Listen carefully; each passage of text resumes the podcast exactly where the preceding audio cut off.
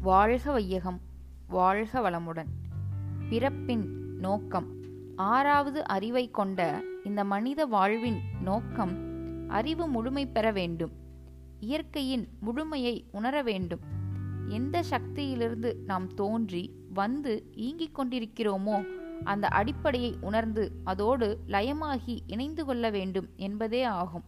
இதுதான் பிறப்பின் நோக்கம்.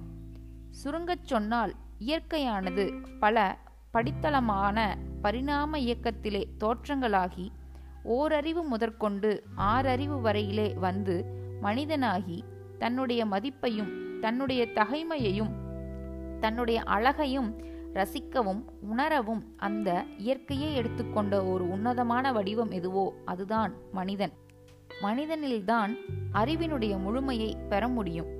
பழக்கத்தின் வழியே நாம் சிக்கி தேவை பழக்கம் சூழ்நிலையின் கட்டாயம் இந்த மூன்றினாலும் உந்தப்பட்டு செயல் செய்து கொண்டிருக்கிறோம்.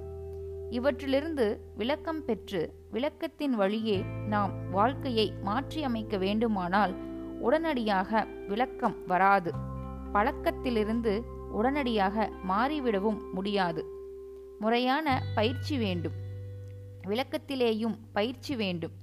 அப்படி விளங்கிக் கொண்ட பிறகு நாம் எங்கே இருக்கிறோம் எங்கே போக வேண்டும் அதிலுள்ள வேறுபாடு தூரம் என்ன என்பதைக் கண்டு படிப்படியாக தன்னை மாற்றி உயர்த்தி அந்த இடத்தை அடைய வேண்டும். அத்தகைய திருப்பம் எதுவோ அதுதான் பக்தி மார்க்கம் ஞான மார்க்கம் எனப்படும் ஆன்மீக வாழ்வு ஆகும். அருள் தந்தை வேதாத்ரி மகரிஷி.